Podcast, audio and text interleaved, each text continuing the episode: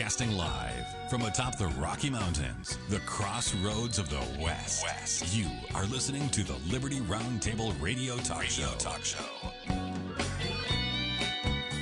All right, happy to have you along, my fellow Americans. Sam Bushman live on your radio. Hard hitting news the networks refuse to use. No doubt starts now. This, my fellow Americans, is the broadcast for December 15th in the year of our Lord 2020. This is our one of two. Did I say December 15th? That's right, December 15th in the year of our Lord 2020. This is our one of two, and our goal always to protect life, liberty, and property, and to promote God, family, and country on your radio and the traditions of our founding fathers. Welcome to Liberty Roundtable Live. As you know, we reject revolution. We stand for peaceful restoration of the greatest country on the face of the earth.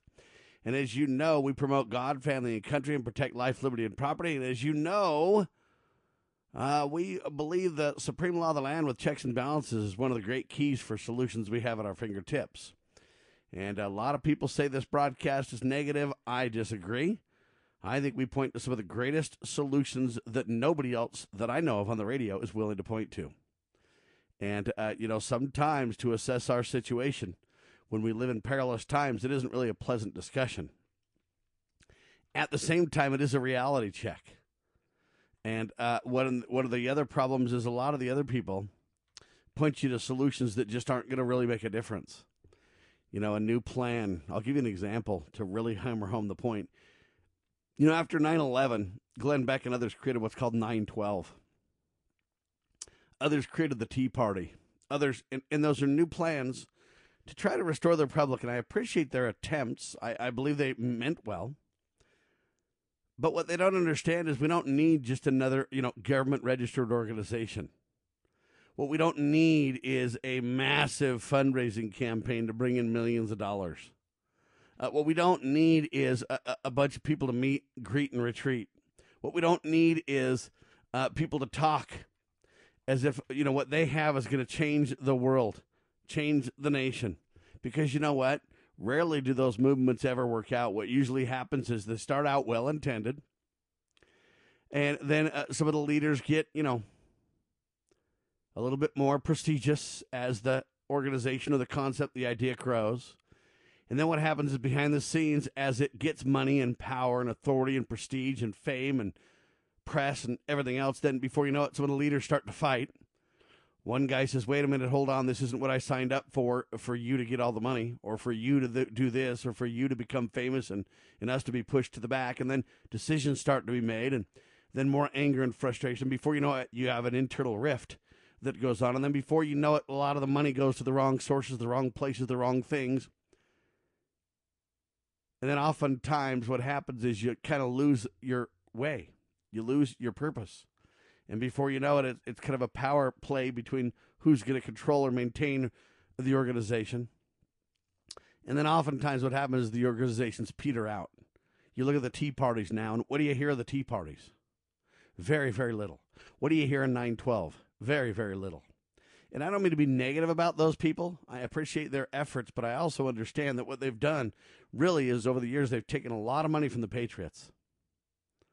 Uh, and so has these election cycles taken a lot of money from the Patriots. By golly, you got to help uh, this person win. If they don't win, it's curtains on the election cycle. It's going to be horrible. It's going to be awful. You got to really, I mean, now look, this election, I mean, uh, all the other elections were important, of course. Every election is important, but this election is the quintessential election that decide uh, who's going to be famous, or I'm sorry, who's going to be um, elected to preserve liberty and and then oftentimes they get elected and they don't really spend their time preserving liberty that much as we were told they well, they kind of forget about it until the next election cycle. And then, oh my goodness, by gosh, by golly, as Dr. Scott Bradley says, we've now got to, you know, really double down here because this is the critical.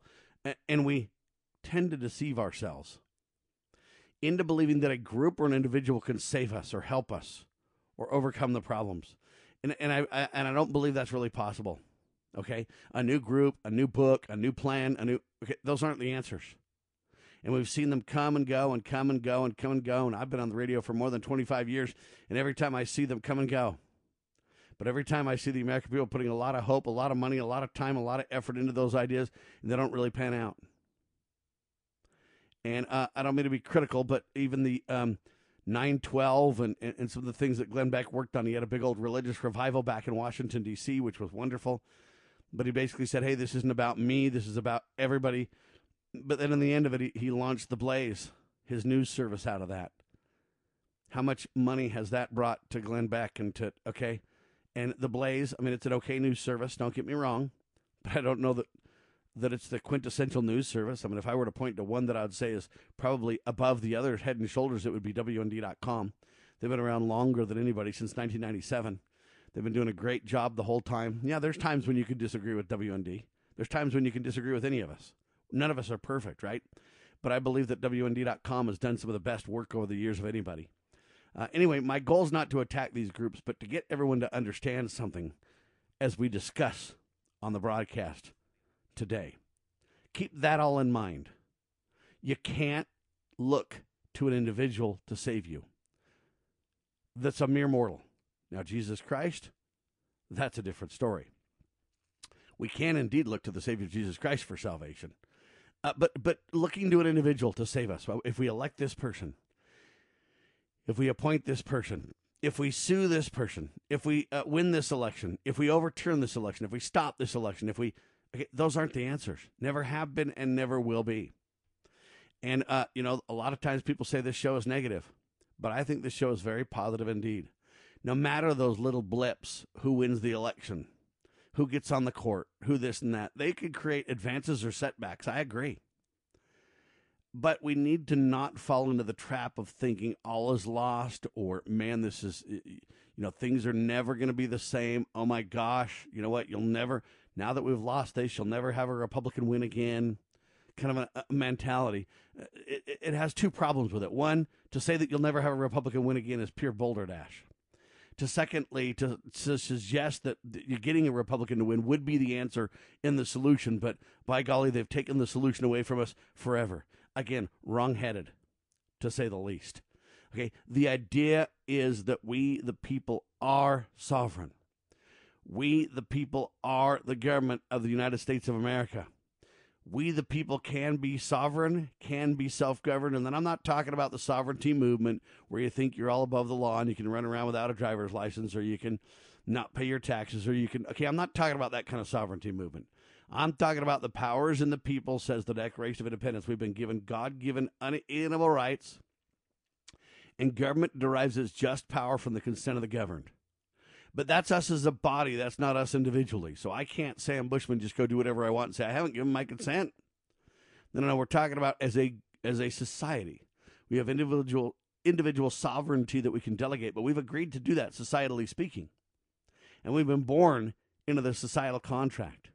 And therefore, there are obligations that go along with that. And I don't mean to deny you your God given inalienable rights individually, but I do mean we have instituted governments among men to protect those who give their consent. Uh, and we, the people, as part of that contract, don't have individual, we've given up some degree of liberty in the sacred cause of liberty. And if you don't understand that, you got to read Bastiat's The Law. It'll kind of help you get caught up on it. I digress, except to say, let's look at that positive view uh, about that we, the people, are in control, and about let's not fall on the sword of an election or a person or a party or an event or a newly organized group. Let's not put our faith in those things. Let's put our faith in God and what we can do as individuals. All right, quick recap of yesterday's show before we go on. Keep that in mind, though. The point I'm making here about how we, the people, need to not be subject to be blown about by the wind of every doctrine and every so called fact. Let's be steady. Let's reject fear and have faith. Where there's faith, there's hope. Where there's hope, there's charity. Let's talk a little bit about that, maybe, shall we? We had our guest on yesterday, Dr. Scott Bradley, and uh, because Kurt's no longer on the show, sad loss for us. Uh, our prayers are with him. Hopefully, uh, you know, in a month or two, when things settle down, we can invite him back and he can uh, join us. Maybe not every single day. Maybe he's uh, you know too busy for that, but maybe we can get him back, you know, once a week or so.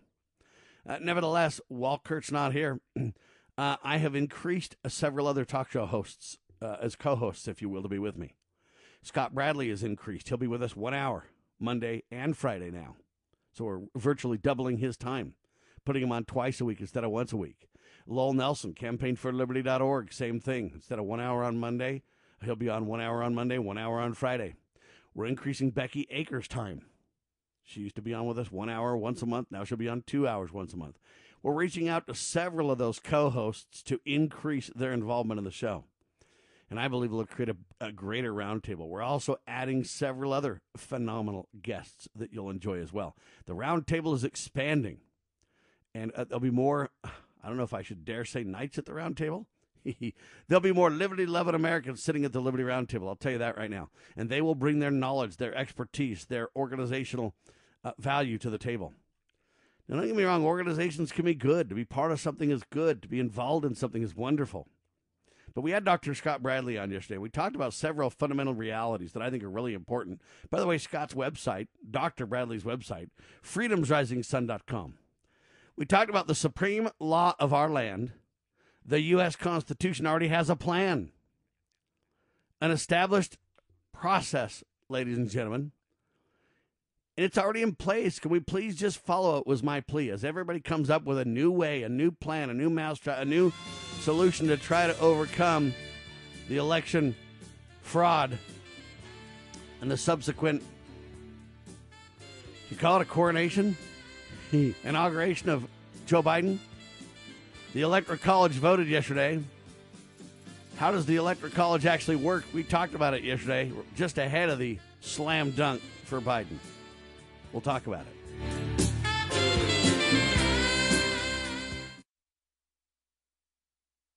Why don't we say to the government writ large that they have to spend a little bit less? Anybody ever had less money this year than you had last?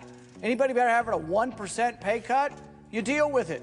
That's what government needs a 1% pay cut. If you take a 1% pay cut across the board, you have more than enough money to actually pay for the disaster relief. But nobody's going to do that because they're fiscally irresponsible. Who are they? Republicans. Who are they? Democrats. Who are they? Virtually the whole body is careless and reckless with your money. So the money will not be offset by cuts anywhere. The money will be added to the debt, and there will be a day of reckoning. What's the day of reckoning? The day of reckoning may well be the collapse of the stock market. The day of reckoning may be the collapse of the dollar. When it comes, I can't tell you exactly, but I can tell you it has happened repeatedly in history when countries ruin their currency. You know where the solution can be found, Mr. President? In churches, in wedding chapels, in maternity wards across the country and around the world. More babies will mean forward looking adults, the sort we need to tackle long term, large scale problems. American babies, in particular, are likely going to be wealthier, better educated, and more conservation minded than children raised in still industrializing countries. As economist Tyler Cowen recently wrote, quote, by having more children, you're making your nation more populous, thus boosting its capacity to solve climate change. The planet does not need for us to think globally and act locally so much as it needs us to think family and act personally the solution to so many of our problems at all times and in all places is to fall in love, get married, and have some kids.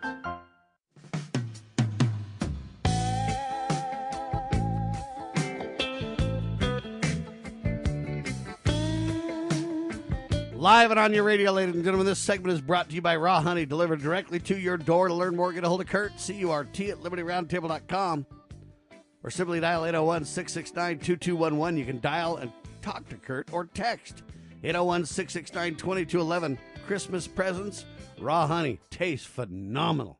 In fact, you could open that dude on Christmas morning and put honey on your incredible toast.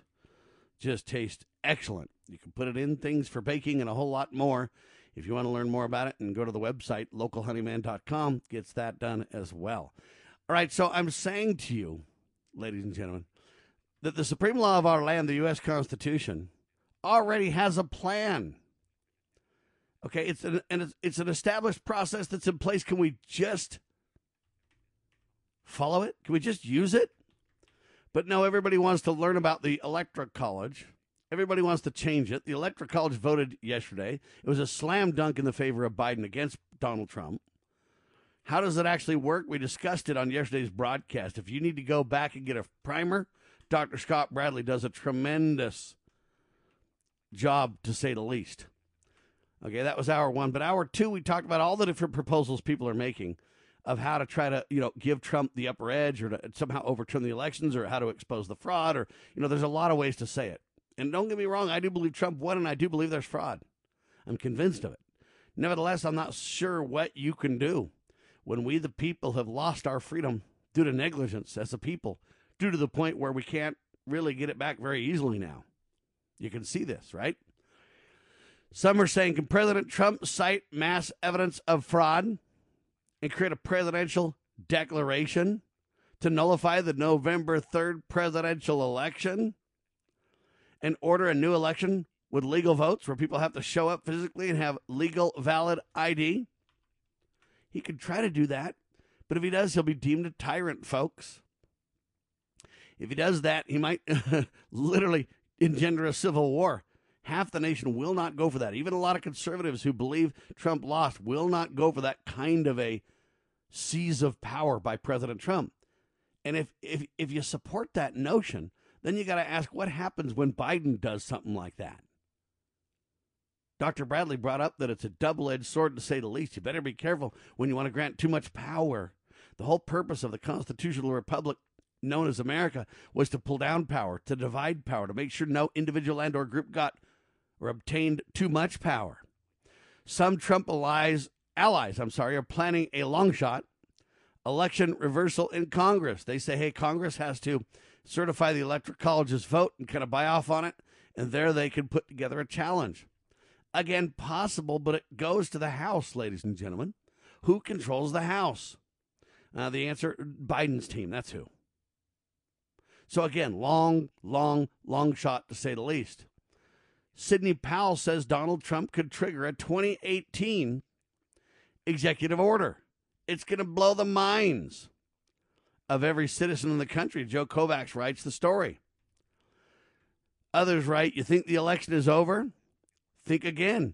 Janet Porter, well known talk show host and author, reveals the Trump card, an executive order on foreign interference into our elections. All right. I, again, I appreciate that, but an executive order, first off, I don't even believe in executive orders. Okay. The legislative body are who make laws in America, not the president with an executive order. But even if President Trump did that, again, it would be an incredible seize of power. It would be challenged everywhere. If you're not careful, the military would be talked into arresting Donald if he did that. Okay, it, it's a non-starter. It's it's a, it's a it's an idea I understand. And you would say, well, something's got to be done if the courts don't take action. Something's got to be done if the legislative bodies in each state don't take action. Something's got to be done if the Congress doesn't take action. I understand. But you've already got the Electoral College, the legislative bodies in, in most states, uh, and you've got the um, courts in most states and the Supreme Court all saying, no, President Trump, you can't do that. They're, now, they're not taking on the merits of the case of fraud. I understand all that. They won't because they know they'll find fraud if they do. Is it corrupt and is it a problem? Absolutely. Do I believe there's a remedy? Yes, I do. Okay. So some are saying you could do an executive order. Others are creating a petition right now. Petition, quote, we the people of the United States request President Trump invoke Insurrection Act to take back our republic along with the military. But again, Trump doesn't have unbridled power, ladies and gentlemen. The problem that I see here is, and I started out with this concept here we, the people, are to blame for the problems in America. Okay?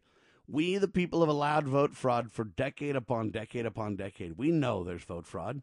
We've known there's been vote fraud in America for a long time. Four years ago, President Trump even tried to create a panel to deal with vote fraud allegations and questions, but it got disbanded. How many people backed that vote fraud panel at the time? How many people have really determined in their state they're going to get rid of vote fraud? How many people have met with their elected officials and, and, and those who run the, uh, the vote by mail?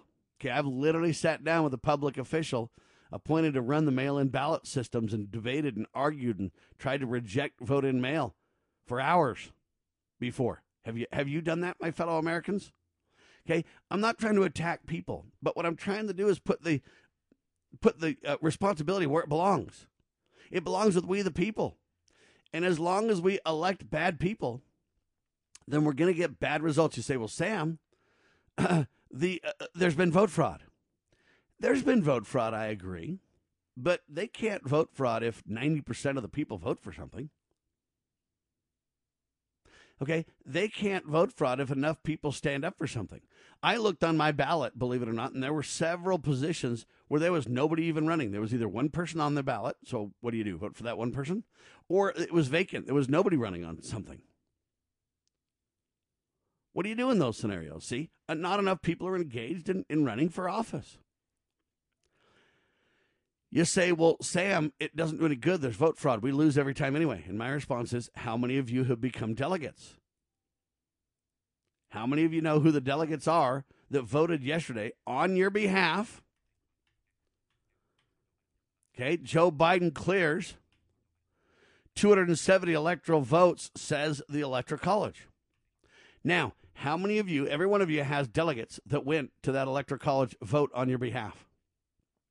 All right in Utah, there's six of them. There's four congressional reps, and then there's two senatorial reps or delegates, if you will. So there's six delegates in Utah.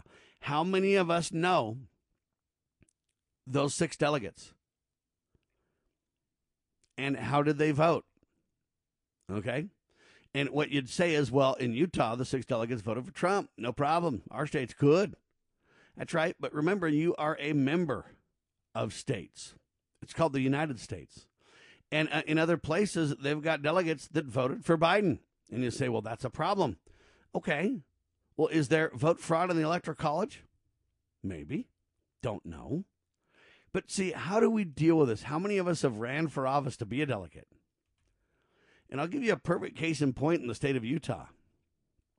All right. In Utah, we had a caucus system, which means that you vote for people in your precincts who then represent you who then vote to decide who will be in the primaries. I've simplified it tremendously, I know. But then what happened is the delegate plan, people didn't like it. In fact, Mitt Romney lost in that delegate vote caucus system. So what they did is they created a new law with big money in, in Utah. And the new law said, hey, let's reject this republic style representative government scenario. Let's reject a lot of the checks and balances that the caucus system puts in place, and let's go ahead and move more towards a democracy. If somebody puts in a lot of money, uh, can hire enough people, can get enough signatures, then they can go ahead and force their name onto the primary ballot, regardless of the caucus system. And that was done, uh, what, eight, six, eight years ago in Utah? And the people didn't really riot. Some thought it was a good idea. Some thought it was a bad idea. The Republican Party was fractured over it. Bottom line, they got it done. Bottom line is then Mitt Romney used outside the system when he lost the primary, and he got his name on the ballot anyway, and eventually he won. So by hook or by hook or by crook, uh, does uh, the you know, Mitt Romney's the world carpetbag and come to Utah. And because of his religious status or whatever you want to say, he's got this popularity because he rolled in and engineered the Olympics to make people believe that it was tremendously inexpensive and successful. And he brought it on track. And so, you know, he's politically manipulated him into heroic status. Okay, this is what I mean. We believe that these people are rock stars and that this man, Mitt Romney or whatever, is going to save us. And, and so we don't really challenge that caucus circumventing system back in the day. Now it's easier to commit vote fraud. It's easier to manipulate the votes. It's easier to mm, change the affairs of the state of Utah. And then what happens is, hey, how do you recover from that? Well, it happens piece by piece by piece. But then later, when you can't solve it, you can't recover from it, you go, oh, golly, we got to take drastic action. My response is, you don't need drastic action. You've already got a system in place to solve it. Why don't we use it? Let's talk about it more in seconds.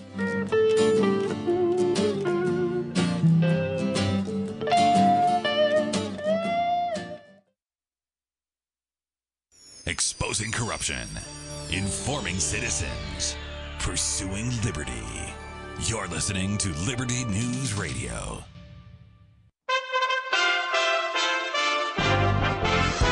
USA Radio News with Lance Pride. President elect Joe Biden has crossed the threshold of 270 votes and officially clinched an Electoral College victory. Members of Congress are expected to certify the Electoral College vote on January 6th. Biden will be sworn in as the 46th president on January 20th. Nobody can go in and say, oh, congratulations on running a good race. They didn't run a good race. They cheated. They dropped hundreds of thousands of ballots. Right. They did things that nobody's True. ever seen, and we caught them. No judge has had the courage, including the Supreme Court. I am so disappointed in them. No judge, including the Supreme Court of the United States, has had the courage to allow it to be heard. President Trump on Fox over the weekend. The U.S. public has started to receive the Pfizer BioNTech coronavirus vaccine Monday after it was authorized for emergency use by the U.S. Food and Drug Administration. Moderna's COVID-19 vaccine goes before the FDA for emergency use on Thursday. USA Radio News.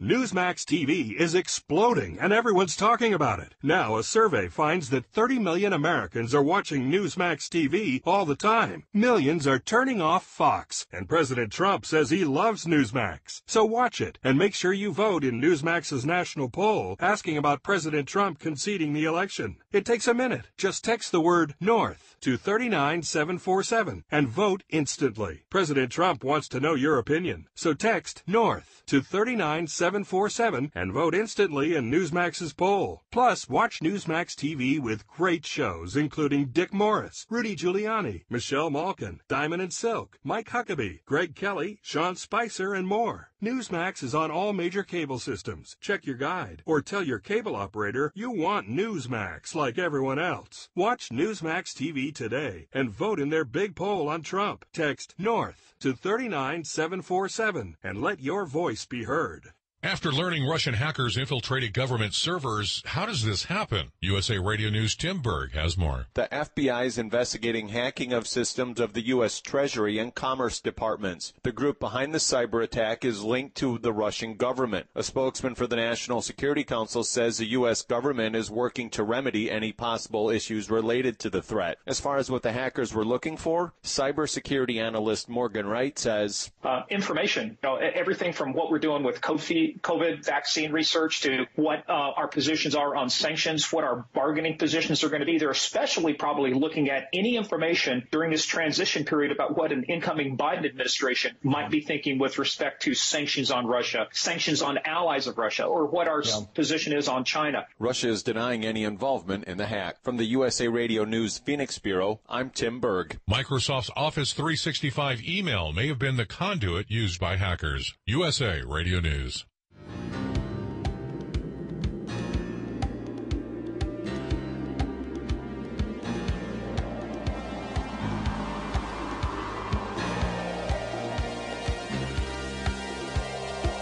All right, let me give you the quintessential example of my point, ladies and gentlemen. We, the people, are responsible for the beating we're taking on conservative views, on constitutional views, on family values views, etc., etc., right on down the line. We can blame the Republican controlled Supreme Court for promoting Roe versus Wade to the point where 60 million babies have been murdered, and we can blame the Supreme Court, and I think they're at fault. But we can also blame we the people. How come there's not enough pro life people since 1973 that have been absolutely committed and dedicated to overturning these murderous abuses of moral law? All right. This is a serious question. Most folks are either pro abortion or they're like, mm, I mean, I think it's bad and evil and I wish it were stopped, but what do they do to stop it? Okay.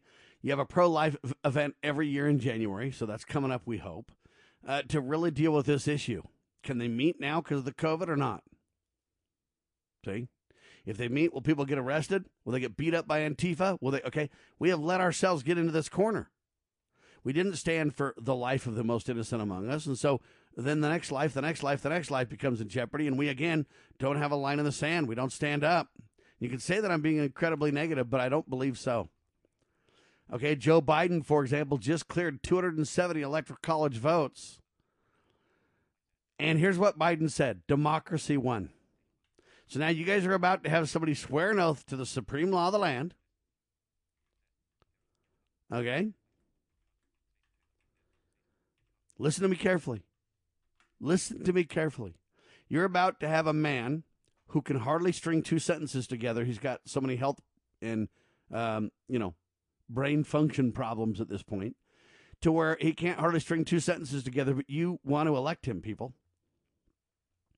And you want to uh, allow him to take the oath of office where he swears allegiance, swears an oath to the U.S. Constitution, the supreme, I might add, supreme law of our land. This is a known, bona fide, dishonest liar. Okay? And you want to swear this guy in. And what he states when you work on swearing him in through all the different levels of government, each state having votes, each state having tallies, each state certifying their votes, each state submitting those, okay, to this national approval at the Electoral College. And you want to say this guy who you want to swear an oath to the supreme law of the land says, hey, democracy won, he says. Ladies and gentlemen, we don't have a democracy. Okay? And Biden did not win. You say, wait a minute, Sam, what are you talking about? He just got 270 plus electoral votes. There wasn't hardly a single really a, a real election challenge to that, right? I understand. But ladies and gentlemen, that's really the bottom line. All right? Joe Biden is the guy that literally said we have a democracy, and he wants to swear an oath to that. But this is also the guy that says this. It doesn't matter whether or not they were deprived as a youth. It doesn't matter or not whether or not they had no background that enabled them to have to uh, become uh, uh, social, uh, become socialized into the fabric of society. It doesn't matter whether or not they're the victims of society. The end result is they're about to knock my mother on the head with a lead pipe, shoot my sister, beat up my wife, take on my sons. So I don't want to ask what made them do this. They must be taken off the street. That's number one. There's a consensus on that. Unless we do something about that cadre of young people, tens of thousands of them, born out of wedlock, without parents, without supervision, without any structure, without any conscience developing, because they literally, I give myself three more minutes, because they literally have not been socialized. They literally have not had an opportunity. We should focus on them now. If we don't, they will, or a portion of them will, become the predators 15 years from now. And Madam President, we have predators on our streets that society has, in fact, in part because of its neglect, created. Again, it does not mean because we created them that we somehow forgive them or do not take them out of society to protect my family and yours from them. They are beyond the pale, many of those people. Beyond the pale. And it's a sad commentary on society. We have no choice but to take them out of society. And the truth is, we don't very well know how to rehabilitate them at that point. That's the sad truth. I'm the guy that said rehabilitation, when it occurs, we don't understand it, and notice it, and when we, even when we notice it and we know it occurs, we don't know why. So you cannot make rehabilitation a condition for release. That's why in our system, there's the federal system, you serve 85% of your time. It's a shame, but we don't know how to rehabilitate. But there is a consensus, and I will cease. A, we must make the streets safer. I don't care why someone is a malefactor in society. I don't care why someone is antisocial. I don't care why they become a sociopath.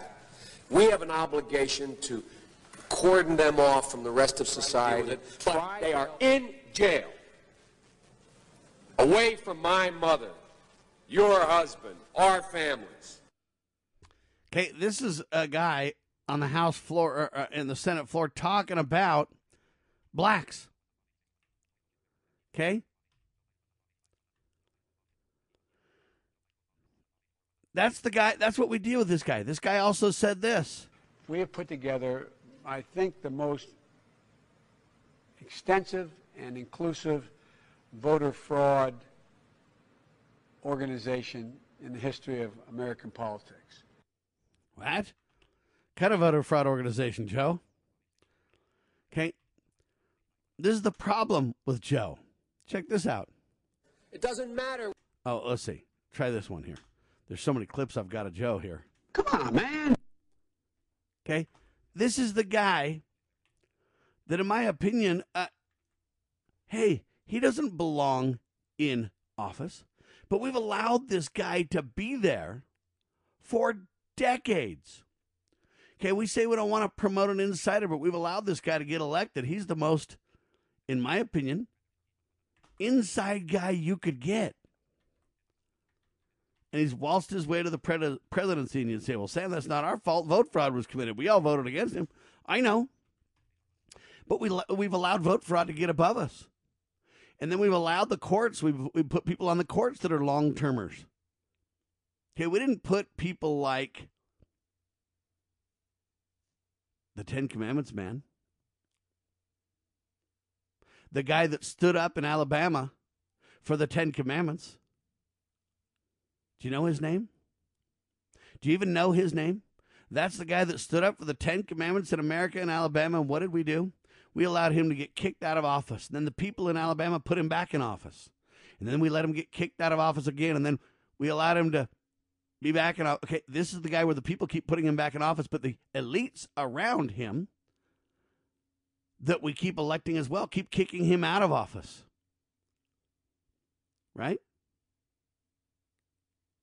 And we allow that to go on. Anybody who stands up for what is right takes a beating.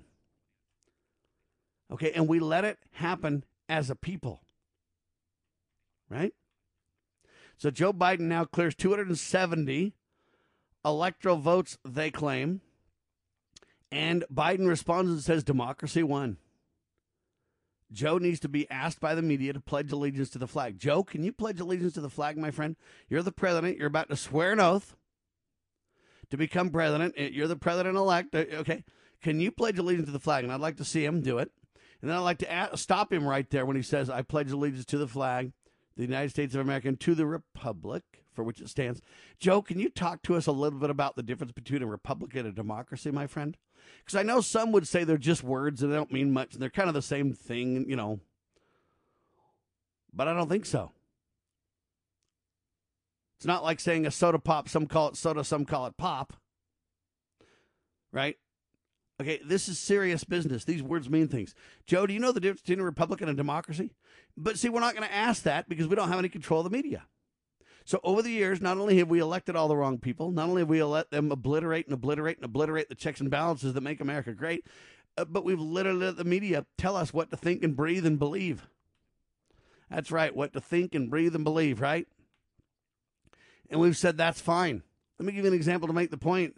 The Wall Street Journal just published an op ed piece. And in the editorial, it calls out Donald Trump for his failure to concede the election to Joe. Okay, I appreciate that the Wall Street Journal can write that, but so many people see and believe the propaganda written in that piece, it's not even funny. Joe Biden is not the president elect yet. The election finishes with an inauguration making him president. Congress still has to meet. I think there's another deadline. What is it, January 6th? Why are we allowing the media to spin these lies? Have we realized the assault against our lives, our liberties, our faith? To defeat this assault, Christians and all people of goodwill should have strategies to prevail in our faith and principles, which are simple. No need for a complex formula. One goal, one aim. A strategy like the heroic Christians of the past. We win, they lose. Nothing less. Big Q, Little Q. The Calm Before the Storm by a friend of Medjugorje. The strategy of heaven revealed. Big Q, Little Q, The Calm Before the Storm. Available on Amazon.com or by calling Caritas in the U.S. at 205 672 2000. Foundation for Moral Law is a nonprofit legal foundation committed to protecting our unalienable right to publicly acknowledge God. The Foundation for Moral Law exists to restore the knowledge of God in law and government and to acknowledge and defend the truth that man is endowed with rights not by our fellow man, but by God. The foundation maintains a twofold focus. First, litigation within state and federal courts. Second, education conducting seminars to teach the necessity and importance of acknowledging God in law and government. How can you help? Please make a tax deductible contribution, allowing foundation attorneys to continue the fight. You may also purchase various foundation products as well at morallaw.org. Located in Montgomery, Alabama, the Foundation for Moral Law is a nonprofit, tax exempt 501c3 founded by Judge Roy Moore. Please partner with us to achieve this important mission. morallaw.org.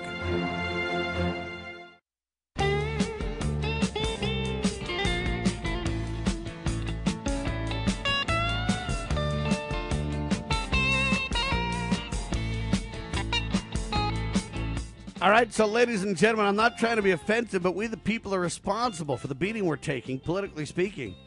When Joe Biden, literally who can hardly string two sentences together, promises in the debate he will not claim victory until all the certifications are done.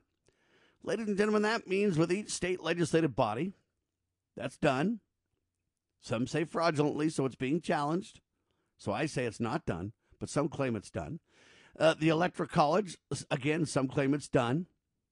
I say that's still up for debate. You still got the congressional confirmation on this. Some say it's imminent. They may be right. Doesn't change the fact that it has not happened yet. But the eventual uh, long game is the inauguration on January 20th. President Trump is president until that day. And until uh, the inauguration, the peaceful transfer of power takes place. And Joe Biden promised he would wait for that and not declare victory until then, but he lied. So now you got a guy that lies. Now you got a guy that talks about, hey, democracy won. Now you got the Wall Street Journal doubling down, publishing an editorial chastising Trump for not accepting the results of the election and peacefully, what do they call it? Concede the election. Why would you concede? Why does he have to concede? He's saying there's challenges, and I'm not going to concede until all my legal remedies are exhausted. Some would say, well, they already are, Sam. And my response is, no, no, no, no. There's a constitutional process for this. This is not debatable, folks. Okay, but we, the people, have allowed that to occur. Okay? We've allowed President Donald Trump to surround himself with swamp monsters forever. Right? You had that whacked out senator from uh, Alabama that was up there for a while, government insider to the big time. Then you got now Bill Barr, Trump Attorney General Bill Barr now stepping down. So you got Bill Barr surrounding Trump, who's been a swamp monster forever. This guy's deep state as you get. So we, the people, have allowed President Trump to surround himself with these ne'er do wells. Why are we allowing it? I don't know. Every venue we go to, but President Trump, you know, hey, lock her up, lock people up. Lock. We haven't locked anybody up. We've just talked. But if I bring up anything that Trump has not accomplished, then I'm the enemy. If I'm a not a Trump guy. So the Trump derangement syndrome goes two ways. It's either never Trumper, and anything you say good about Trump, you're an enemy. I say a lot of good about Trump. But then there's the Trump derangement syndrome on the other side of the coin. It cuts both ways. If I am if a never Trumper and I say anything good about Trump, then the never Trumpers hate me. If, on the other hand, I say anything negative about Trump, or that I, I, I believe Trump hasn't done right, or then the always Trumpers hate me. So you got the never Trumpers or the always Trumpers hating you no matter what you do, even if you try to call it the best you can. But Bill Barr stepping down, and thank heavens for that. Another deep swamp steps down. But who will replace him? Will we even replace him before Joe Biden gets inaugurated? Don't know. But now, listen to this, ladies and gentlemen. You got Roger Stone. Do you believe him to be an up and up righteous, you know, purveyor of liberty? An oath keeper, if you will? so Roger Stone now who got pardoned from President Trump. Of course, none of the good guys can get pardoned from President Trump. Steve Stockman comes to mind at the top of my list. All right. But but Roger Stone could get pardoned. Roger Stone now is considering a Senate run against either Marco Rubio or Rick Scott in the 2022 primaries. So that's a couple years off, fine. But again, do you support Rick Scott? Is he a good guy or an insider? He's been there for a long time. I don't see him doubling down on the Constitution. I don't see him rolling out and going on alternative media to tell the tale of liberty or anything. So, you know, Marco Rubio, Rick Scott, Roger Stone. Those are the guys we're talking about as, hey, the next what? Senator? See?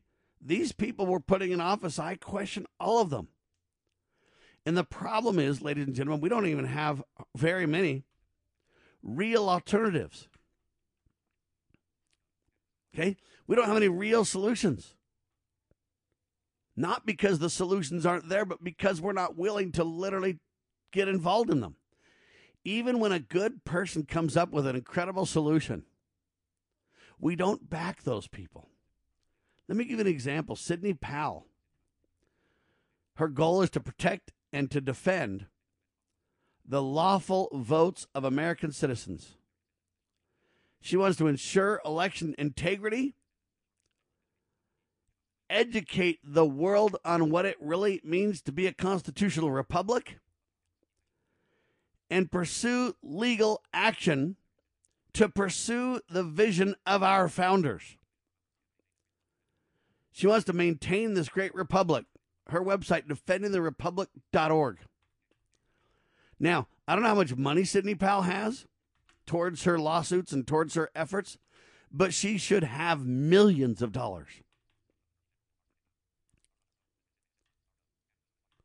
She should really be supported, in my opinion, her and Lin Wood more than anybody else. Is she perfect? No. Can people criticize what she's done? Of course. But in my opinion, she's done more to try to get honesty in our elections than anybody else.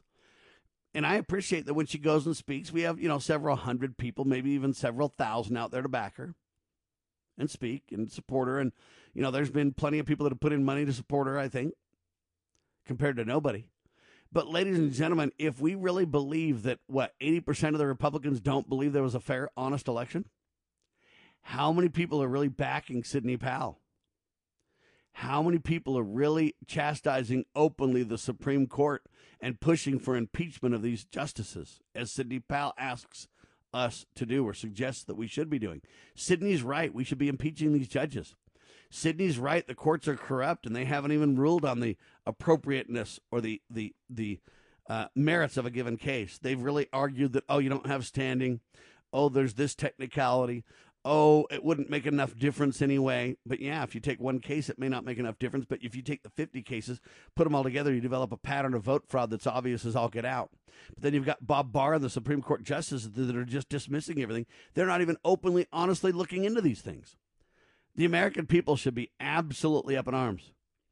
But there's a huge disconnect. Out of the 80% of the people that are Republicans that say, man, we believe this is vote fraud, and a significant portion of the Democrats as well, by the way, out of all those people, how many are really translating that into really backing Sidney Powell for impeachment? Okay, in my opinion, what they're doing is they're they're backing all kinds of wrong-headed solutions. Oh, let's have Donald declare an executive order. Let's have the president, you know, declare martial law. Let's have okay, those are all wrong-headed ideas. Let's secede from the union. Let's have an Article 5 convention. Let's do everything to break America apart. Is what's being proposed. We need real solutions on the table. And when they are, they're not backed by very many people. My solution for over 25 years, Kurt Crosby's solution and my solution, has been we need to take back the media so we can basically give you an honest, open, transparent narrative. The issue is honesty. But they've allowed to control the narrative, and they still do. Okay? Now, there are some people that are, that are doing right actions. Sidney Powell, I mentioned, is one of them. I think a lot of what she's doing is good. Now, I know that she said, hey, you could have an executive order claiming that there's international uh, interference into our elections. That's a worthy point. The only question is if that's true, how to go about the prosecutions, right? Uh, nevertheless, um, we need to be very careful of what we do. But there is an effort in California that I want to end this hour on because I've been pretty critical. I think justifiably so, I might add, about we the people are responsible for this. You can't blame it on this politician or that politician. What you can do is take power into our own hands as American citizens and demand judges are impeached. Okay? Demand answers and solutions. And I think there's some people trying to do that effectively. I've mentioned that what we need to do is try these cases and throw people in jail. That needs to happen. The next thing we need to do is elect good, honest, wise people to office. And the more we watch the votes, the more we insist the votes remain local and are counted physically, and we do not agree to those machines, you can county by county reject those machines. State by state, you can reject those machines and count your ballots by hand, and we can take the vote fraud away from the manipulators. I've mentioned that we need to impeach, we need to elect, but one of the other ways is we can recall. So right now, Governor Gavin Gavin Newsom, Gavin Newsom, I should say, Gavin Newsom, is locking down certain certain regions of California in response to what he calls increasing COVID 19 cases, okay? But I don't know if you know about this, but a growing number of Republicans, or I should say Californians, they're not just Republicans, they're Californians, they're pushing back by signing a petition to recall Newsom. Yeah. Organizers of the campaign to recall Newsom say that they have more than half the signatures required to get it on the ballot. If you could put the measure on the ballot, folks, the effort to recall Governor Newsom is gaining steam. Now, in my opinion, this is a viable effort. This guy has violated religious liberties big time in the state of California.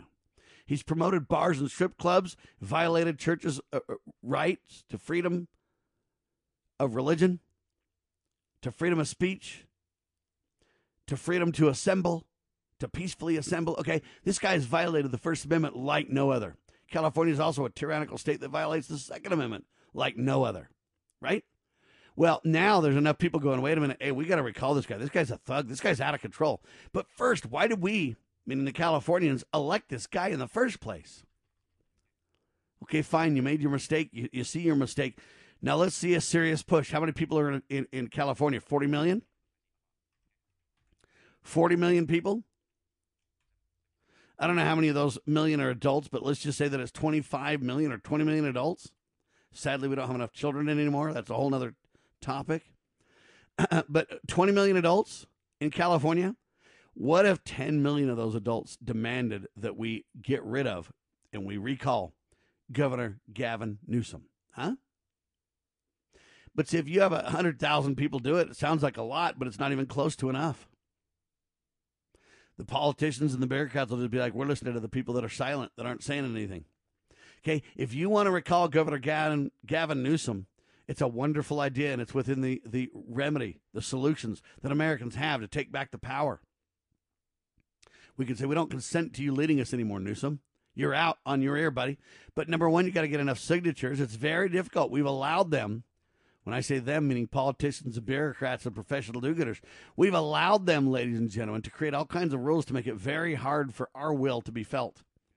So when we want to recall, that's a great idea and it's within our privy to do so. It's in the privy of the California people to do so, the California residents. But you know what? They've allowed us, we've allowed them to create a bunch of laws to make it very difficult to do. We're going to have to deal with that because we've let it go for so long that now it's very regulatorily difficult. Is that a word, regulatorily? Uh, the regulations are so egregious that it's very difficult. But we got to power through that. We got to get rid of this guy and put somebody in who will not behave in such a tyrannical manner. But I believe that that's going about it correctly. Recall, impeach, re-elect or elect. We can use all these methods, folks, and you don't need to focus on one election cycle or one person. You need to focus on the broader scope that we, as the moral majority, need to engage. And if we do, I submit to you the positive news is by our greater numbers shall we find success. Take courage and hope in that and get involved, would you please? Hour one in the can, hour two coming up. I am Sam Bushman. This is Liberty Roundtable Live on Loving Liberty Radio Networks, lovingliberty.net. God save the Republic.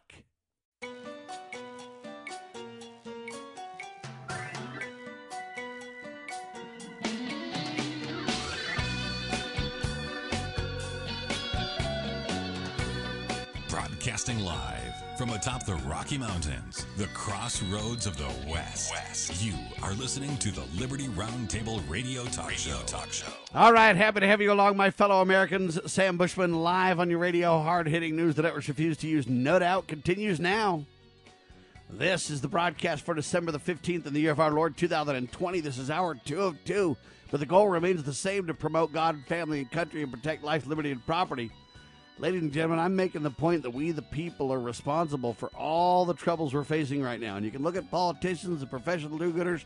You can point to vote fraud. You can point to this. You can point to that. You can point to anything you want to. But in the end of the day, it's our responsibility.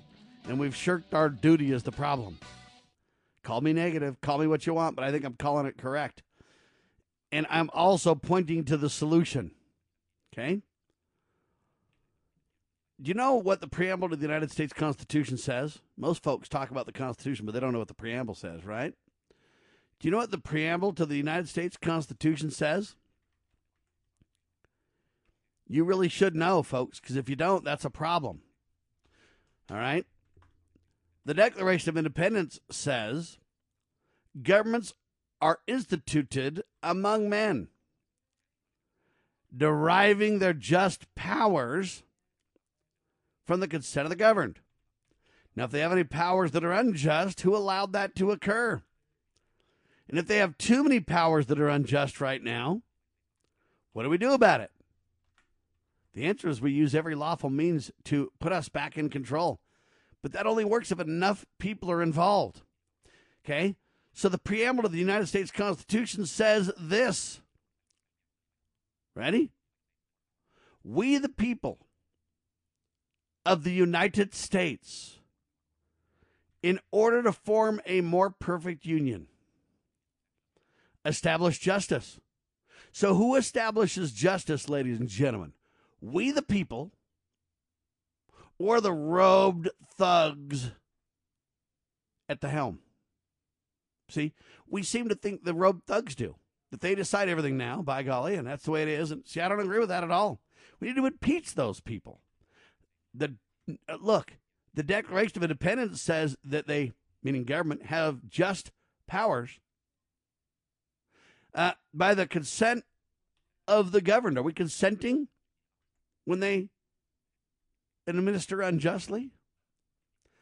We, the people of the United States, in order to form a more perfect union, establish justice, ensure domestic tranquility, provide for the common defense, promote the general welfare, and secure the blessings of liberty to ourselves and our posterity, do ordain and establish this Constitution for the United States of America. Who does that, ladies and gentlemen? Can I ask you? It says right at the start, we the people. That's what it says in the preamble to the Constitution. Declaration of Independence says governments are instituted among men. By who? We the people. Okay? You're not going to get me to think it's somebody else to blame. Now, I get that you say, well, Sam, I can't do anything about it individually right now. No, you can't. But you can do your part consistently. And I ask you over the last 25 years, quarter of a century, have you done so? Have you taken your God given responsibility as a member of the greatest country on the face of the earth? Have you used your responsibility to preserve your liberty, or have you let others take that responsibility from you. Right? This is really important to understand. I know some are saying, oh, Sam, this is just a, a great whatever in philosophy, blah, blah, blah. We got problems to deal with them. Let's kick these thugs out. Okay, I get it. But proposing all the wrong answers just demonstrates the ignorance of the American people. We need education, folks, to understand what the problems are and how to return to the solutions. When the preamble of the United States Constitution says this we, the people of the United States, in order to more or to form a more perfect union, establish justice. Who establishes justice? We, the people, do. Okay. Now you say, well, we've assigned these you know, judges to do it on our behalf? Yeah, you have. And if they're administering justly, then leave it alone. That's fine. But if they're not, then who needs to do something about it? We, the people. Right? Ensure domestic tranquility. What does that mean? I think it means no riots in the streets, doesn't it? Domestic tranquility? Or does that mean you let people riot and take over whole cities and create thug zones and run the cops out on a rail? Is that what domestic tranquility is? I don't think so. We need to ensure domestic tranquility. And if those people who are not doing it on our behalf need to get out of the way. But we need to secure the less the blessings of what? Listen. The blessings of liberty to ourselves and our posterity. Who do blessings come from? Do they just come from magic? Do they come from video games? Do they come from the latest elected bureaucrat and professional do gooder? I think not. Okay, blessings come from Almighty God, make no mistake. We do ordain and establish this Constitution for the United States of America. This is critical. So I submit to you that it's about personal and collective responsibility. That's what it's about. Are we the people willing to take personal and collective responsibility? And if we're not, and you're shocked at why we have trouble in the, the land, I don't really know how to help you. Now, you say, well, Sam, I just don't know what to do, buddy. I feel like my hands are tied. Yes, in crisis mode, they want you to feel like your hands are tied. I agree. And they want you to feel like it's all lost. They want you to believe that you might as well stick a fork in it because it's over. I don't believe in any of that, ladies and gentlemen. I don't believe in that at all. In fact, I think that's a discouraging point of view. And to point to all kinds of other solutions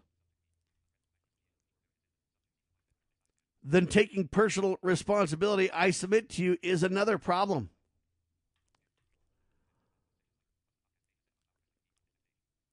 Okay? We don't need to rely on the courts for all of our answers. See, President Trump and team and lawyers and populists have all just sat there going, oh my gosh, let's go to the government to solve our problems. Let's go to the legislative bodies in every state. Let's go to uh, the courts in the given states. Let's go to the, oh, oh my gosh, we lost. Let's go to the appellate court. Oh my gosh, we lost. Let's go to the Supreme Court.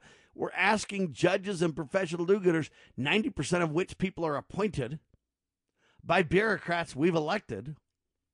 And now we're going, oh my gosh, we got a crisis. We, man, we got to take drastic action. So we get hit by traffic going both directions because we're so ignorant about the real solutions in America and now we've got head injury and we're standing in the middle of the road. And instead of staying put in like the center aisle of the road so we don't get hit more, waiting for help, we try to run around in the road. And we're just getting beat, beat, beat, beat, beat, beat. The answer is to step back and go, why do we have the elected people elected that we have? You know what? Why don't we in our local precincts take back power? We can do so locally at first, and that can grow. It comes down to your state your county, your city, your local municipalities. And if we can't get control of those elections and get people who will carry out the will of the people, in other words, carry out their duties delegated to them by the consent of the governed, then we're not going to do it on a larger scale, are we? All right, the Declaration of Independence is very clear. Governments are instituted among men. That means men and women, by the way deriving their just powers from the consent of the governed. If they don't have just powers, we need to put somebody else in place. And if we can't do it locally, we'll never do it on a more distant scale from the people. Government that's closest to the people governs best, right? Okay, so I'm not trying to be offensive here or negative or disrespectful or inconsiderate. I'm sure I'm all those things to many. But I, what I'm saying to you is don't think you can solve the presidential problem by having government bureaucrats who are in the swamp solve your problems for you and then get all discouraged and angry and, and, and when it doesn't go well. You need to back up and apply proper principle. If it is the consent of the governed that give them their just, just powers, we need to remind them of what we've delegated in terms of authority and power. And when they obey it, we need to praise them. And when they disobey it, we need to find somebody else. And fast.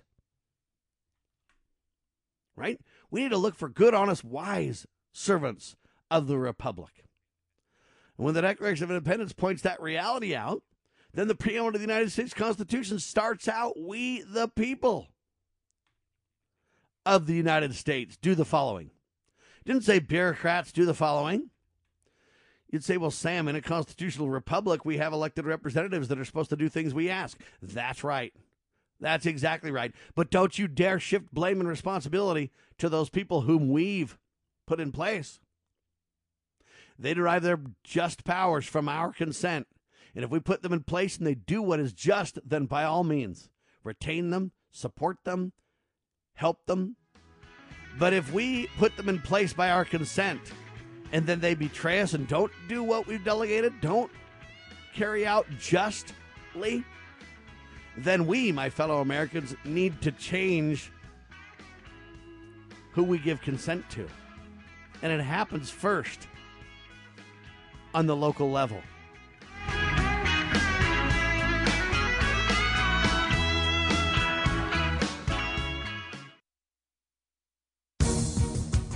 I'm Patty, wife of former Congressman Steve Stockman.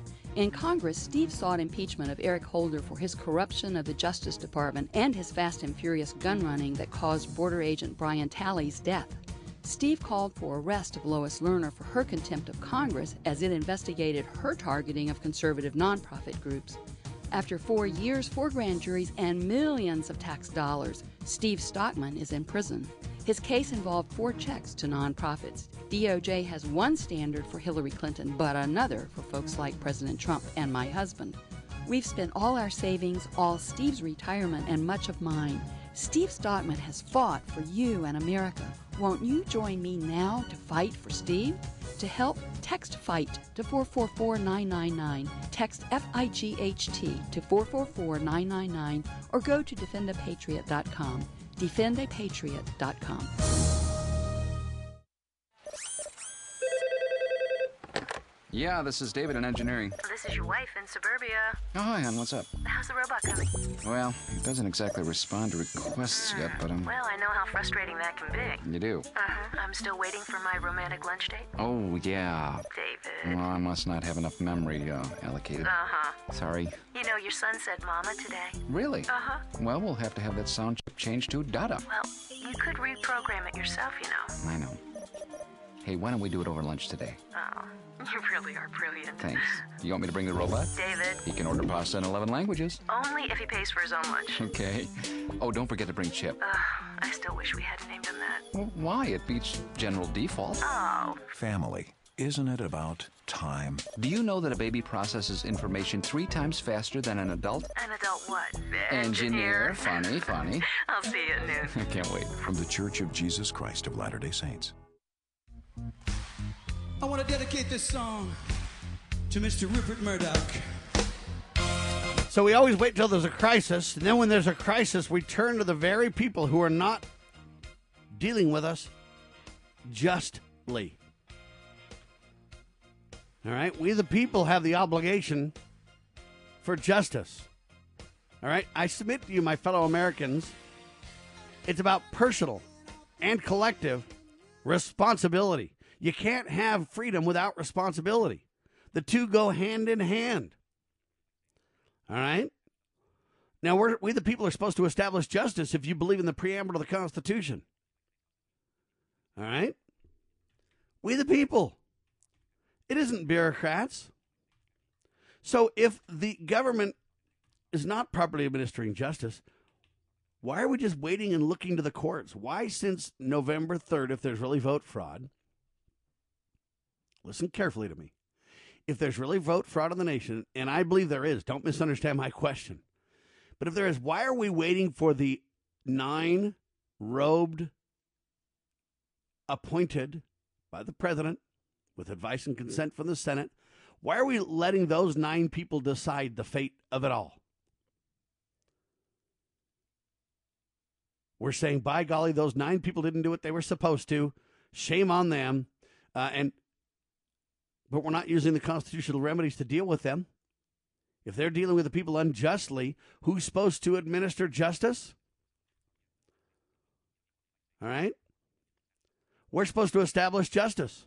So justice would say if those nine people have betrayed America and the citizenry, those who have given their consent, then we must impeach them. And we must demand at all levels that those whom we've elected take action and, and impeach these judges. That's on the national level, the federal level, if you will. You say, Sam, don't use those terms interchangeably. I am on purpose. The federal level, the national level, the general level, whatever word you want to use. Don't get caught up in minutia here for a second. I know words mean things, but I, but but I want to appeal to everybody to understand. Okay, we need to administer justice to those nine justices, and I don't mean in any harmful or violent way of any any kind. I mean in an impeachment, removal from position, for dereliction of duty. All right. Justice was not served by them. Therefore, the consent of the governed, the governed are we the people. We need to give consent to say we are the ones that need to administer justice, ensure justice. All right. So that's what we can do on the on the national level, the federal level. Okay. On the local level, though, what we need to do is if there's really vote fraud, we need to simply say, listen, in my area there is a county, and in my county is a, a series of precincts. Okay, they've carved up America into little teeny, teeny, teeny, teeny things called precincts. And these precincts are where everything is decided and where you vote, etc. You'd say, Sam, wait a minute, the precincts have been kind of obliterated by mail in ballots. You're right about that. But why have we let that happen? See, this is what I'm talking about.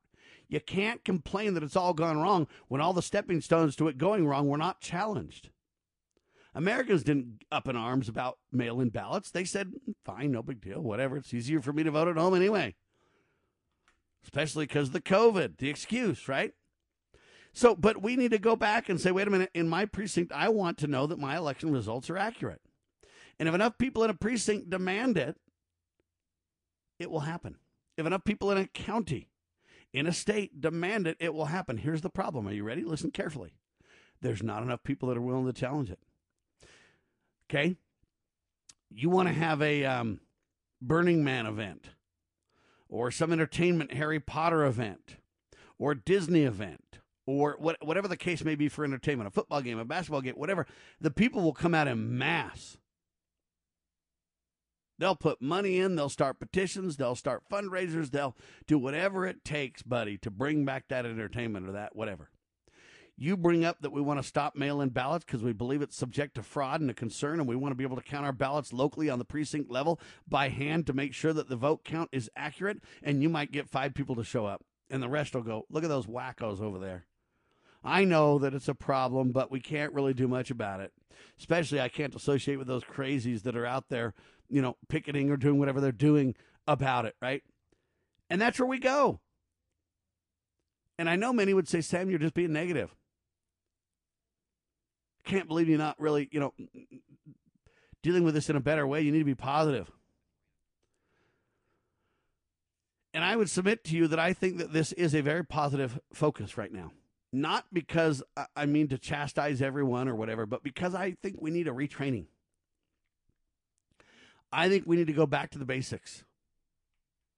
We need to go back to the fun, fundamentals, ladies and gentlemen. And the fundamentals are this my fellow Americans, it's about personal and general responsibility. And if we don't take that responsibility seriously, we cannot and will not live free. This is very fundamental to the cause of liberty, the sacred cause, I might add.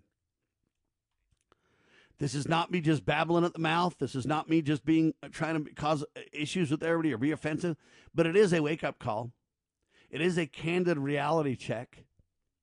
It is, I believe, a pro- an appropriate refocusing of who we are as a people. Are we the people that are going to riot because our entertainment's not there? But we're not going to do anything when there's election fraud? Okay?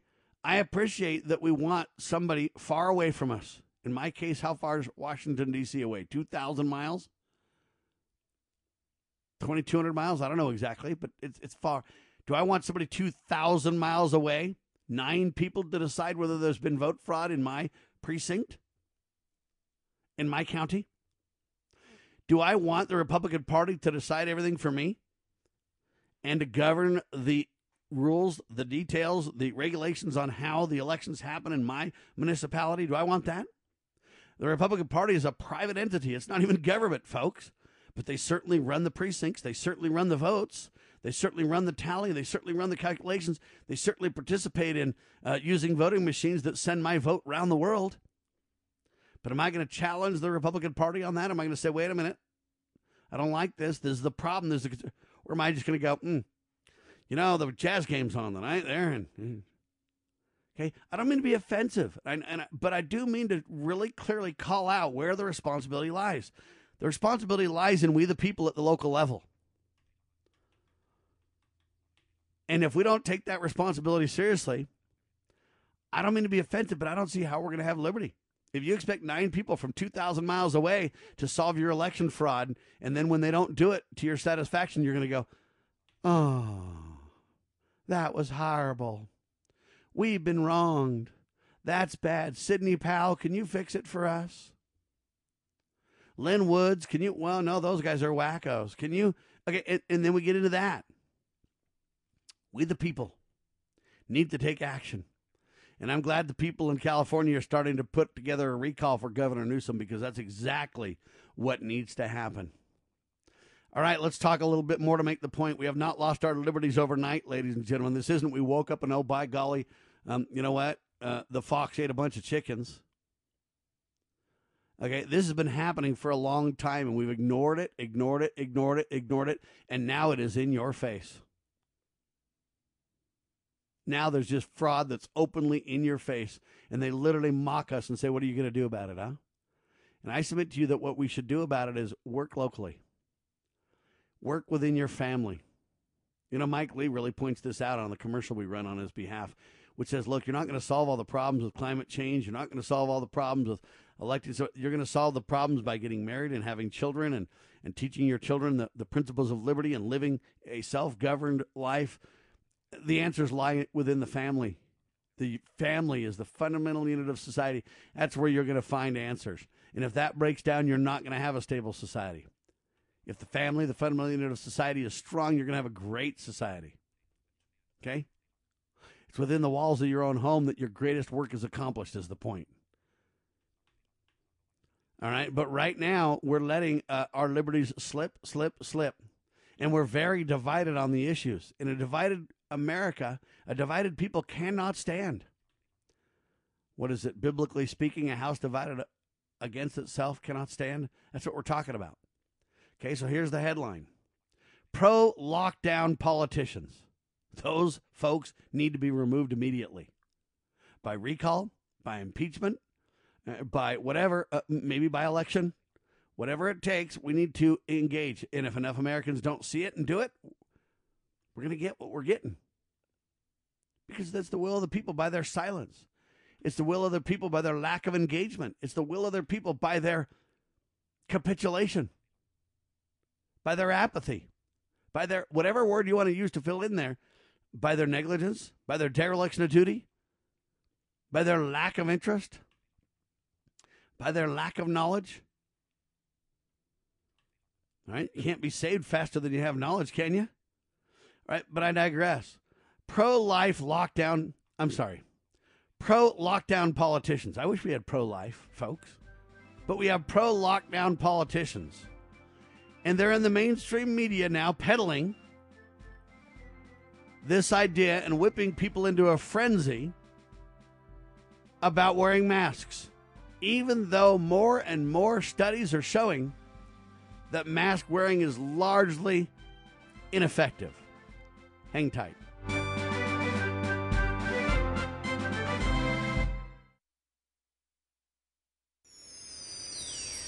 Proclaiming liberty across the land. You're listening to Liberty News Radio.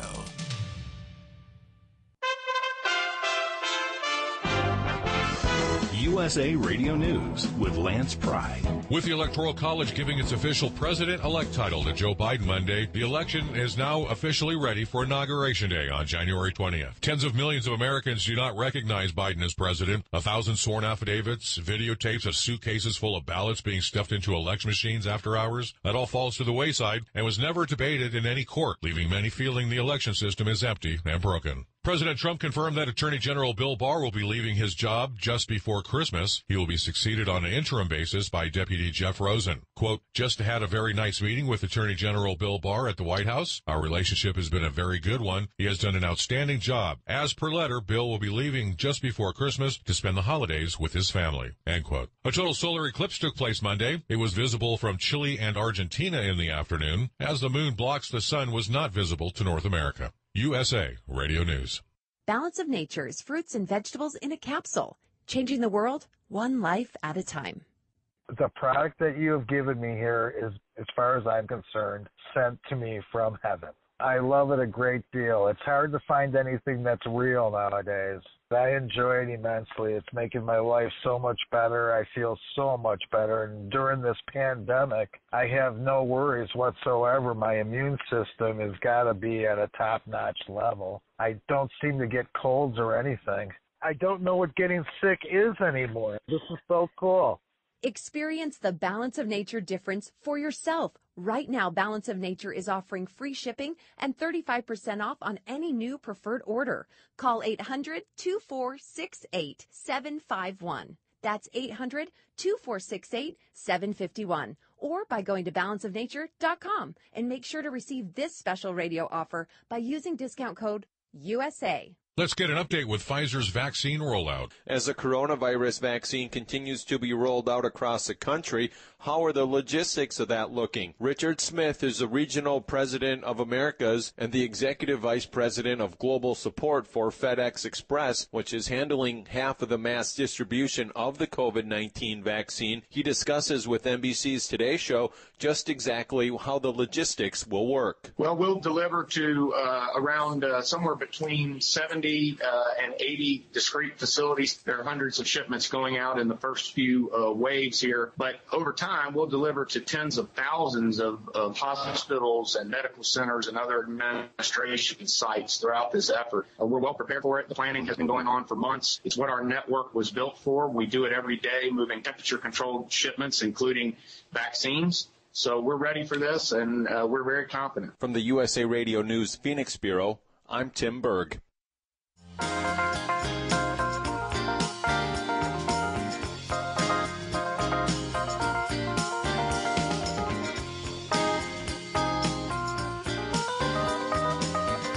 All right, ladies and gentlemen, back with you live. Hard hitting talk radio at your fingertips. All I can tell you is we, the people, need to really understand the sacred cause of liberty. And when people vote their freedoms away, one little bit at a time, before you know it, you got a crisis on your hands. All right, who do we got on the radio? Uh, my name is Ryan Lemons. Hi, I you just say your first name, Ryan, from where? Uh, Ron, I'm sorry, Ron Oh, Ron, okay. Ron from where? I'm in Kirkwood, Missouri, in St. Louis County. Okay. And now we do have a Republican governor that so far has resisted the lockdowns and everything else. Well, good for him, we're Um, grateful he- for that, sir. He did it once for 30 days, but the rural Missouri and the farmers said if you don't undo this fast, you won't be reelected. So he he, he did back down. Now in our county, we have a Democrat-controlled county for 30 something years. Yes, sir. And 69% of the people in the November election voted for this little tyrant, and he even said before the election, "I will lock us down for four more years. I don't care what the count, what the state or the country does. This is what I'm doing." His name is Dr. Sam Page, and I use that doctor loosely because everything a lot of us have tried to present to him with the mask issue and the putting the kids back in school. The kids are all back in school across the state except for St. Louis County. And but 69% of the people voted for this guy, and I'm just like, this is amazing. Yeah, and so you got two points. Either one, it's election fraud, which I don't know if it is or not. I don't mean to make any allegations that it is because I don't know. But I will say this: it's either that the people's will is are not being done, and or two, that's what the people are embracing. And so you, you know what? I know a lot of us patriots are angry, but when your fellow countrymen vote that which is tyrannical into place, I don't see how you're going to have freedom. Okay, and that's why we've got to spend time, in my opinion, in the media educating people to what's really going on. I think most people don't mean to vote for the bad guy. They just aren't engaged enough to really know that it's the bad guy. They might hear that it's a lockdown or whatever else. Uh, for example, Joe Biden, you know, hey, he threatens to lock everybody down and, and, and, and masks and everything else. Now, when he was running for office, he kind of said, oh, I won't mandate masks, I won't mandate vaccines. But the question is, will he? And he, That's true. And even if he doesn't physically by force and mandate, uh, will he back the cause enough and twist arms of of large companies and, and et cetera to get it done? States, governors, and you know, will he twist arms even though he says he's not physically doing that by edict, right. but yet he does? You know, okay, we've got to watch that stuff, and I believe most people just aren't caught up enough on what's really happening. Otherwise, they'd be Uh. shocked. And one last point, and then I'll let you go here. When I, do say- have something to say yeah, I know. I'll, I'll, let- I'll let you continue on it. But the point is, so Joe Biden, for example, look, we've known that him and his son have been a criminal for literally years. yeah. But do the people really know that? And I submit to you, they do not. And if they did, they would not have voted for Joe Biden. That's kind of what I'm talking about about the media and about we have to take this responsible responsibility seriously. And we can't just blame the nine Washington justices up there in Washington District criminals as the problem in our precincts. If there's vote fraud, it's a precinct discussion. It's not a a nine judges at the Supreme Court discussion, is it? And so we see we need it. We can't just place blame with everybody else that things are melting down. Right. Go Something sir. I'd like to uh, about the mask issue. We were forced to wear a mask. My oxygen dropped into the 80s. They got off of me pretty fast. My wife's dropped to 74. She was in the emergency room for five hours trying to get her oxygen level back up. And what do you think the first thing they wanted to do? Put another mask on her. She yanked that thing off. She goes, That's why I'm in here. And we refuse to wear a mask. And so far, Sam's and Walmart will let us in during the senior hours, so at least we can we can do something. I wish we had other choices, but we don't where we are. And it's the medical profession out here has just gone completely nuts with this mask nonsense. Yeah, but until enough Americans reject the mask deal, they're going to force it on you, and it's going to get more and more and more draconian. So the first the masks, then will they mandate vaccines? What's going to happen next, Ron? Uh, oh, we have to take a chip. it's coming. Now And listen, honestly, listen carefully to what I'm about to tell you. Listen to this. Stay here for a second, and I want you to respond to this. There's a couple of headlines. First one says this: Some journalists have called for people to be put on a no mask list like terrorists. Now you say, well, those journalists are crazy. Yeah, they are, but it gets worse. Rex Parris. He's the mayor of Lancaster down in California. Okay, Lancaster in Los Angeles. Rex Parris. He is calling for people without masks to be treated like actual terrorists. He told the press, quote, if it were up to me, anybody not wearing a mask in public would be arrested. They should be treated like terrorists because that's what it is terrorism. It is domestic terrorism. Okay, so now you're talking about journalists, you're talking about politicians locking down, and now they're going to the next level. Before it was, well, you really should wear a mask. Then it was, well, you got to wear a mask. And then it was like, well, if you don't wear a mask, you're to be fined. Then it was like, if you don't wear a mask, you're to be arrested. And now, if it, you don't wear a mask, you're going to be treated as a terrorist. Do you realize when you're treated as a terrorist, all your God given constitutional rights are suspended? You become an enemy combatant? Absolutely. Well, I, I presume you know about the story up in Canada where the guy was arrested in the Costco for not wearing a mask and dragged away in handcuffs. So it's already starting. Okay, and so this is what I'm talking about. But if the people don't do anything about it, look, you don't need to worry about Canada, although I know that story's true and it's a serious problem. Uh, but you don't need to worry about Washington D.C. or if Joe Biden or Donald Trump gets elected. And uh, okay, I'm I'm not saying that it doesn't matter. What I'm saying is you can't solve that if you can't get rid of masks in your own town. I agree. And several, the courts here, several restaurants have tried to go to the courts here, the courts refuse to even let them have a hearing. I mean, just outright refuse. Okay, but again, are we going to start impeaching those judges? Are we going to start demanding? Are we going to start demanding that new people are elected to change this game? See, we, we can't run around and just blame everybody else that America's running off the rails. You know, I've tried to educate a lot of people, and I'm amazed how many people, every time I bring any of this up, the first word out of their mouth is conspiracy. I said, you know what? Conspiracy can be a good thing. A birthday present, a Christmas party. Conspiracy does not mean evil or secret, you know, secret things to hurt people. It can be a good thing. So I tried to get rid of that word first. And I'm like, let's deal with the issues. It's your freedom of choice if you want to wear a mask or not.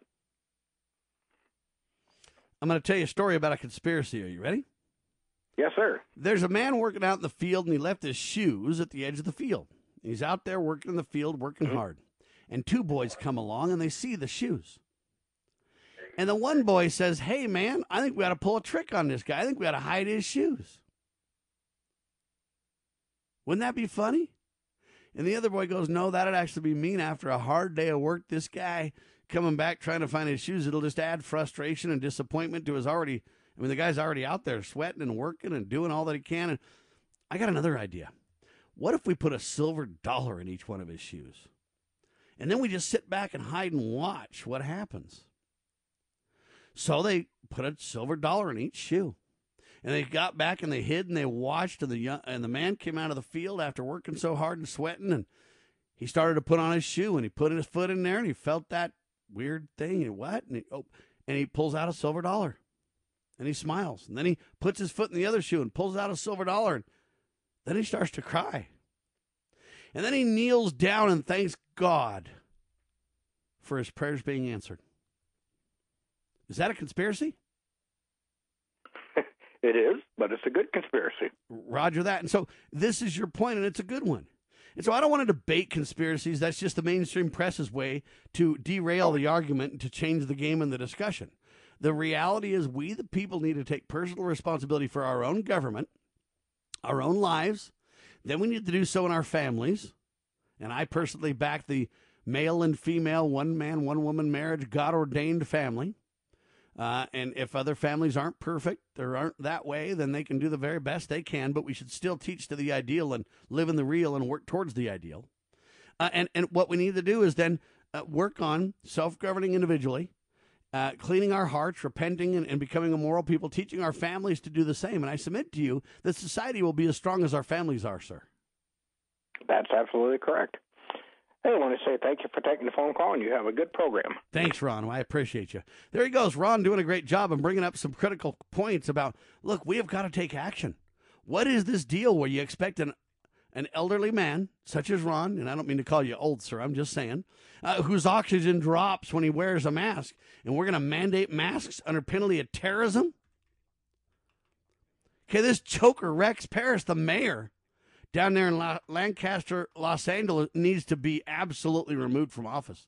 Who does this tyrant think he is? Okay, who does this little Napoleon think he is?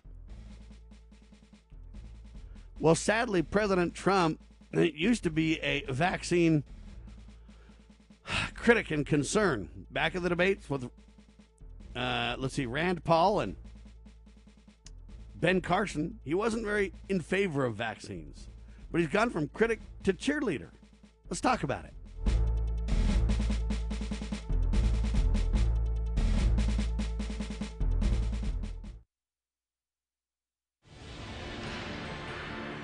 Can a nation conceived in liberty carry its head high if it denies protection to the youngest and most vulnerable of its citizens?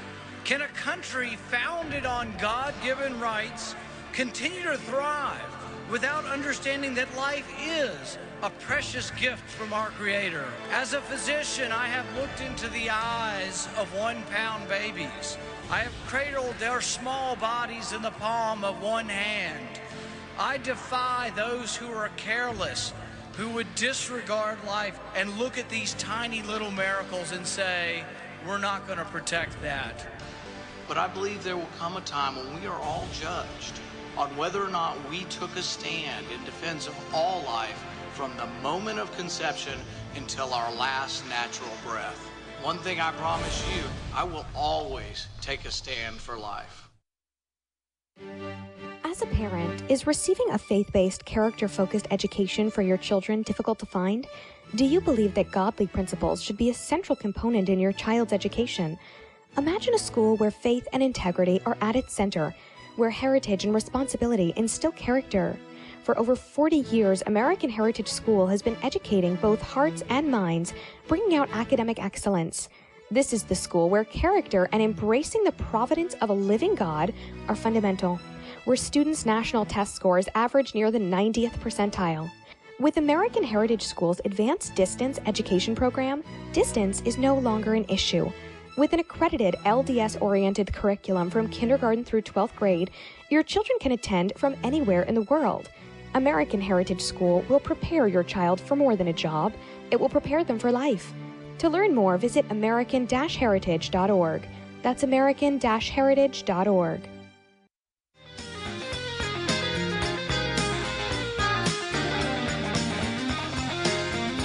All right, we know that Joe Biden is a fan of vaccines, but Donald Trump was a critic of vaccines before on the campaign trail. And when he was in the debates, the first go around, when Ben Carson, Rand Paul, both doctors were critical and skeptical of vaccines as well.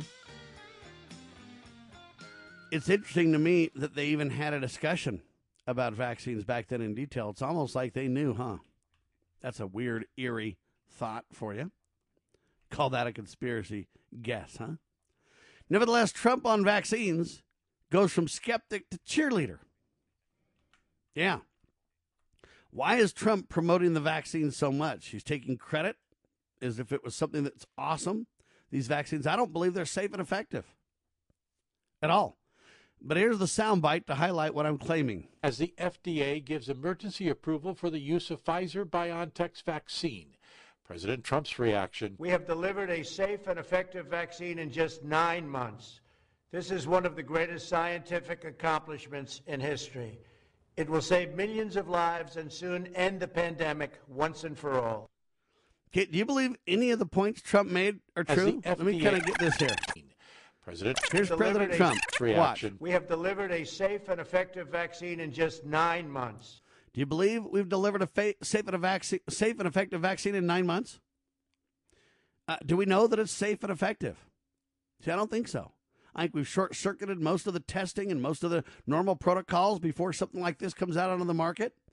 And we know even the ones that have not had shortened protocols or shortened um, delivery time, whatever you want to call it, emergency operation warp speed or whatever you want to call it, we know those vaccines aren't even safe and effective. How do we know? Because the Vaccine Injury Compensation Program has been around since 1986 and has spent four billion plus dollars shielding the vaccine makers from liability. Remember, from responsibility there. And and we, the people, the taxpayers, have paid the bill for when vaccines aren't safe and effective to the tune of four billion. And experts admit that only about three percent of the cases even go to the quote special vaccine secret courts. Okay? Now listen up. So are they safe and effective? Trump says so, but he doesn't know. He's not a doctor. Well, I'm listening to professionals that tell me, yeah, they've cir- circumvented the whole systems. But if we know that you got a vaccine injury compensation fund to shield the vaccine companies, and we know that it's already had to fork out over $4 billion over the last many years, and now this one's been short circuited, you can't run around and claim it's safe and effective, Donald. To do so is disingenuous. Then he says this this is one of the greatest scientific accomplishments in history. Is this the releasing of this vaccine, which we don't know if it's safe and effective, one of the greatest scientific accomplishments in history? Do you really believe that? Of all the things that you could look at and point to, do you believe that? See, I don't. I don't at all. It will save millions of lives and soon end the pandemic once and for all. We don't know if it'll save lives at all yet. And you know what? End the pandemic. Isn't this the guy that said last April that the pandemic was almost over? See, I'm debating if there's even a pandemic. You could say, well, Sam, people are getting super sick. I mean, by gosh, the deaths are crazy up with COVID. Yeah? What about the top doctor in the country, Dr. Fauci? How many deaths did he predict? were going to be from the corona? Can I ask you that? He said there was going to be a couple of million deaths by now. What do we have? 300,000 deaths? Now, don't get me wrong. Is that significant? Of course it is. Is it horrible? Of course it is. But to say that it's of pandemic levels when we don't even know the numbers of how many people are infected, really, because the tests aren't reliable, and we don't really honestly know, listen carefully, we don't honestly know how many people really have even died from the COVID because they admit the numbers aren't accurate. Now, we've had about 16 million people tested for the coronavirus. They say it's way more than that that have that have already had it and that are positive, but they say 16 million cases, right? Times that by 1%. That's 160,000. So we've had less than 2% die from this disease, a 98 plus percent that you won't die from the COVID. And then when you start taking into account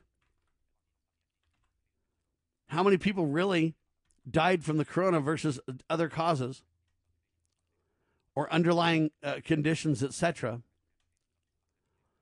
you start to really ask yourself, what's the truth? And the answer is we don't know. I'm not saying I know the truth. But I'm saying we cannot trust what we've been told. To do so would be disingenuous at best. The issue is honesty. But now, Trump on vaccines, from skeptic to cheerleader. Here's how big the propaganda campaign has gone. With Trump involved, Fauci's still in place. Right? Right now, here's the headline from the mainstream press. I don't know if it's true. How can I know? And this is exactly my point. The American people don't have the truth on these things. And therefore, you know, how do you blame them? How do you blame them? For voting wrong or trusting Trump or trusting Biden or whoever else. They get so much propaganda that it's almost impossible to deal with or know the truth. Here's the headline A White House official said on Monday, so that's what, yesterday? That President Donald J. Trump was willing to take the COVID 19 vaccine on television. But he may not be the best candidate because he already beat the disease. Did you hear this? A White House official said on Monday that President Trump is certainly willing to take the COVID 19 vaccine on TV, but he might not be the best candidate because he already beat the disease. So I got a question, several questions, in fact. Number one, how do you know if he takes the vaccine on TV that he really takes it? They can make it look like anything on TV, right? How do you know if he does take it that he wouldn't be given a placebo and it wouldn't really be the vaccine in the first place? Even if he did take it, and even if it was the legitimate vaccine, they say he already beat the COVID without the vaccine. So, my question is how many people can beat the COVID without the vaccine? We already have the answer. Over 16 million people in the United States alone have been tested, and 300,000 people have died. So, we know that less than 2% die, right? We know that already. So we know that you have a 98 plus percent odds of beating it without any vaccine whatsoever. But isn't it interesting how we had the vaccine numbers going down? Listen to me carefully. We had the vaccine numbers going down, but right before the vaccine comes out, the numbers just start to go up. Oh, Sam, to bring that up as a conspiracy theory, you're crazy. You don't have it. Look, it's fall. The flu season, you know, goes crazy in the fall. Maybe. Maybe not. But I bring this up and you say I'm nuts and a conspiracy theorist, but I'm saying to you, how do we know that we can trust them? Remember, these are the people that commit vote fraud if necessary to get their guy in, right? Okay? That's the problem. All right, now let's compare a couple of things for your education, shall we? Utah, the state that I live in, has 235,000 cases of the COVID, at least according to their testing. 1,062 people have died. Now, those are sad numbers. I don't doubt it. But out of 235,000, what's 1% of that? right? 235,000. 23,500's 10%, 2,300's 1%. It's like a half, less than a half a percent die. So if you're in Utah, you got a 99.5% chance of not dying from the COVID. And the number's going down as more tests happen because they say that it's already probably double the people or more, triple the people that have had the COVID but haven't been tested at all. So in Utah, you have 235,000 people that have been tested and only 1,062 people have passed away, and the numbers are a lot larger, okay, the numbers are pretty accurate in death, maybe, if you believe the, the way they count them. Okay? But let me give you a comparison that we need to be exploring. 235,000 people in Utah have had the cocoa. 1,000 people have died, right? In Maryland, 236,000 people have been tested, and 5,100 plus people have died. What's the big difference? 224,000 in Kentucky, and 2,200 have died. Why double? Right? Why does Utah have one of the lowest rates of COVID cases to death? Huh? Now let's look at Massachusetts. 294,000. So it's not a whole lot more than Utah. 235,000 to 294. But they have 11,000 deaths. Right? That's crazy, folks.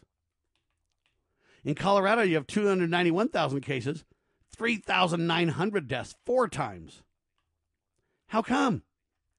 In Virginia, you have 285,000 cases, 4,400 deaths. Louisiana, you have 269,000, but almost 7,000 deaths. How come? In South Carolina, 254,000, but they almost have 5,000 deaths. How come the numbers are so high in some of these states? What are they doing? What are the differences? Right? Nevada has a lot less. To Utah's 235,000, Nevada has 189,000. But they have 2,500 deaths, over two and a half times, almost triple the deaths, if you will. Why? Mississippi, 181,000, way less than Utah but 4,200 deaths, over four times the death. Why? Connecticut, 153,000, almost 100,000 less than Utah, but they've literally got over five, probably seven times the death. Why? Okay, this is serious. We're not discussing any of that. What we're doing is running around saying those who won't wear masks are terrorists.